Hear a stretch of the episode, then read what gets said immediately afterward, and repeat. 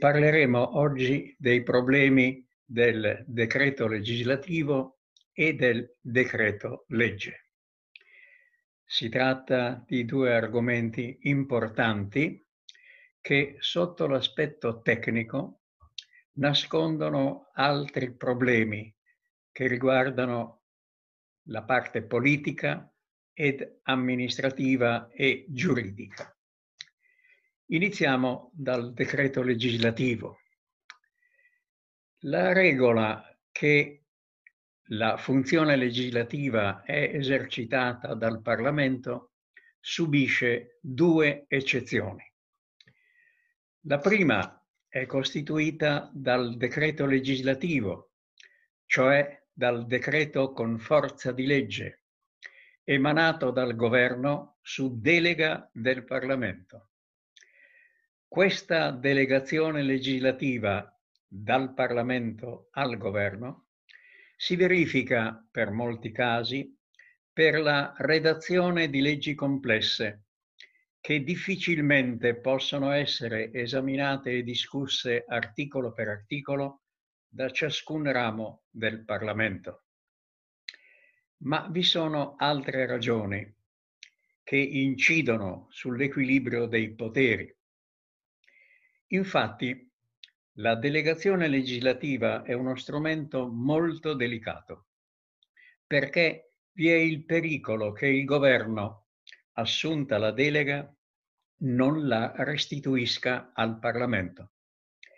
Nel secolo scorso, in stati nazionali europei, con un diverso clima politico, si è pervenuti a sistemi dittatoriali proprio attraverso lo strumento legale della delegazione legislativa. Per queste ragioni la Costituzione ha stabilito alcuni rigorosi limiti alla delegazione legislativa, che sono stati stabiliti nell'articolo 76 e si è precisato che vi deve essere innanzitutto un oggetto definito, dei principi e criteri direttivi per la disciplina di questo oggetto, di tempo limitato e tutto questo fa sì che il governo ha una scelta discrezionale nell'esercizio della delega, ma entro questi stretti binari, entro questi stretti limiti.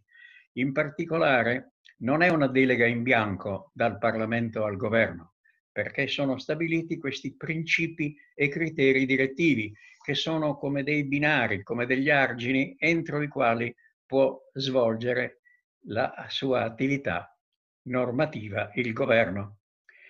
Quando si verifica la violazione di uno solo di questi limiti previsti, il decreto legislativo è viziato da legittimità costituzionale per contrasto con l'articolo 76 della Costituzione. E per queste violazioni giudica la Corte Costituzionale, che può dichiarare la cessazione di efficacia e quindi l'annullamento di questo decreto legislativo. Ripeto, il problema del decreto legislativo che nasce dalla delega è particolarmente delicato perché è come dare lo scettro del potere a un altro organo, in particolare all'organo esecutivo che è sempre stato anche per i ricordi storici quello teso ad acquisire i maggiori poteri, anzi i pieni poteri. Oltre al decreto legislativo, la seconda eccezione alla regola che la funzione legislativa è svolta dal Parlamento è costituita dal decreto legge. Il decreto legge è previsto nell'articolo 77,2 della Costituzione e si prevede che il decreto legge sia un provvedimento provvisorio con forza di legge. Chiariamo un momento cosa si intende per forza di legge. Forza di legge non è la forza esecutiva, la forza obbligatoria della legge, no, è la forza che ha il provvedimento provvisorio con forza di legge di abrogare, di cambiare le precedenti regole legislative con le quali sono sia in contrasto. Quindi la forza di legge è la forza abrogatrice della legge precedente. Il decreto legge non, non richiede ovviamente nessuna delega, è emanato dal governo di propria iniziativa e può essere emanato soltanto in casi straordinari di necessità e di urgenza. Attenzione, la stessa Costituzione non dice nei casi di urgenza o nei casi di necessità e di urgenza, ma è precisato nei casi straordinari di necessità e di urgenza. Quindi fra tutti i casi di necessità e di urgenza, quelli veramente eccezionalissimi, quelli straordinari.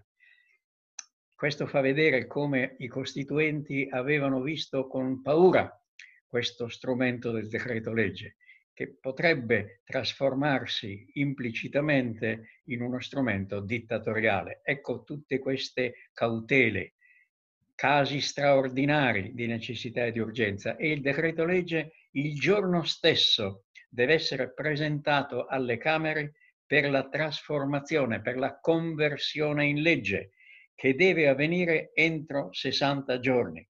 Anche nell'ipotesi che le Camere siano sciolte, è previsto che devono riunirsi entro 5 giorni.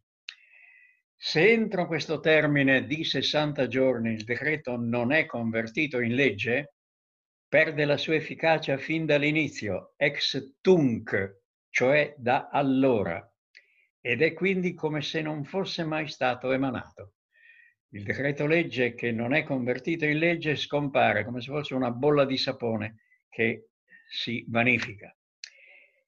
Se poi a causa della caducazione retroattiva di un decreto legge non convertito in legge si verificano delle situazioni di diseguaglianza o di ingiustizia, il Parlamento può, l'articolo 77 non stabilisce deve, ma può regolare con legge i rapporti giuridici sorti sulla base del decreto legge non convertito. Il Parlamento può convertire in legge il decreto con degli emendamenti cioè con dei cambiamenti rispetto al testo del decreto. In questo caso gli emendamenti hanno efficacia dal momento della conversione, quindi ex nunc, cioè da ora. La mancata conversione in legge del decreto legge non comporta l'automatica sfiducia da parte del Parlamento al governo. In questi ultimi anni il governo ha utilizzato lo strumento del decreto legge anche al di fuori dei casi straordinari di necessità e di urgenza. Per limitare questi abusi sono stati previsti nella legge numero 400 del 1988 dei limiti a questi abusi del decreto legge. È stabilito infatti, articolo 15, che il governo non può con decreto legge ad esempio, conferire deleghe legislative ai sensi dell'articolo 76, rinnovare le disposizioni dei decreti legge dei quali sia stata negata la conversione in legge con il voto di una o due delle Camere. Il governo non può regolare i rapporti giuridici sulla base dei decreti non convertiti. Infine, il governo non può ripristinare l'efficacia di disposizioni dichiarate illegittime dalla Corte Costituzionale per vizi non attinenti al procedimento. Sul problema dei decreti legge è intervenuta anche la stessa Corte Costituzionale, che ha recentemente affermato la sua competenza a giudicare sull'esistenza dei requisiti di necessità e di urgenza. E innanzitutto poi ha stabilito che l'incostituzionalità della reiterazione dei decreti legge non convertiti. Quindi la Corte Costituzionale ha stabilito la sua competenza a giudicare sulla esistenza della necessità, dei casi straordinari di necessità e di urgenza e poi ha stabilito proprio l'incostituzionalità della regola della reiterazione dei decreti legge. Però, nonostante questi limiti, al momento attuale ci troviamo di fronte ad un'ampia utilizzazione da parte del governo di questa decretazione di urgenza. Anzi, si può dire, con accenti critici, che da strumento eccezionale il decreto legge è diventato l'atto formale quasi costante di un governo legislatore. Governo legislatore che costituisce un esempio significativo dei rapporti tra Parlamento e governo, dove si nota la tendenza del governo ad ampliare sempre di più i propri poteri.